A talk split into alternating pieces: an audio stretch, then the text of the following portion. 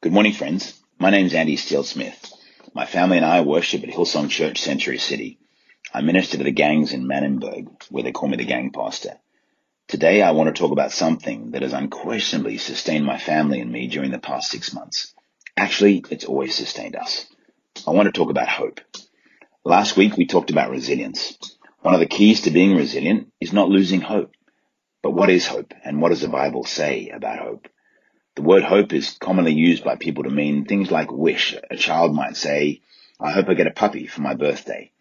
The Bible, however, speaks of hope in a different way.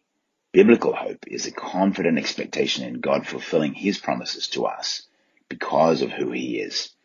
The very act of Jesus' death and resurrection is our hope. Jesus is the hope for the world. And there's a strong link between faith and hope. Hebrews 11.1 says, Now faith is confidence in what we hope for and assurance about what we do not see. Faith is given by God to us so that we can know Him.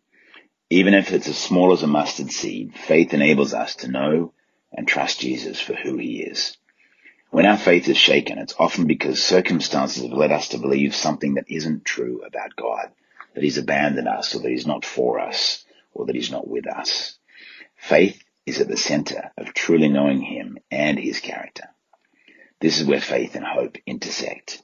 Knowing God through faith gives life to hope and ultimately the confident expectation of God's promises being fulfilled. And hope works to strengthen our faith. Romans 15:13 says, "May the God of hope fill you with all joy and peace as you trust in him, so that you may overflow with hope by the power of the Holy Spirit." As we all know, 2020 has been a crazy year. This verse in Romans shows us the relationship between faith and hope, that God gives us faith to trust Him, and faith produces hope for the future. Here as well, the Holy Spirit is mentioned and comes into play.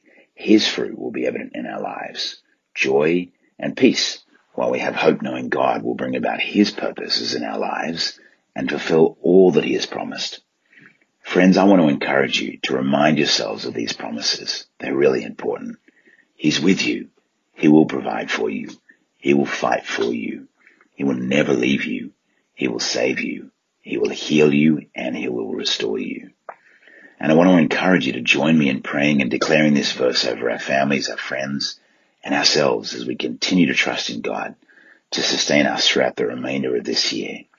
And not just to survive this year, but to be people who bring hope to others and let them share in the joy and peace that we have in Christ. Amen. Friends, let's remain filled with hope and expectation. Let's continue to be resilient, unbendable, unbreakable, and unshakable.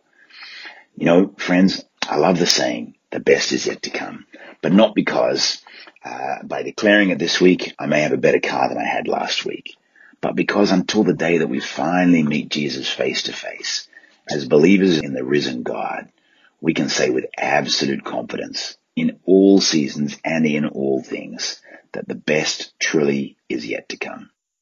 Friends, go well, live and love big, and be filled with, but also help fill others with hope, and be blessed. Tune in again next Monday morning as we explore more of what God has in store for us. Thanks for listening in. If you want to connect further with me, please look me up on Instagram or online, Andie Steele Smith, A-N-D-I-E S-T-E-E-L-E hyphen Smith. God bless you.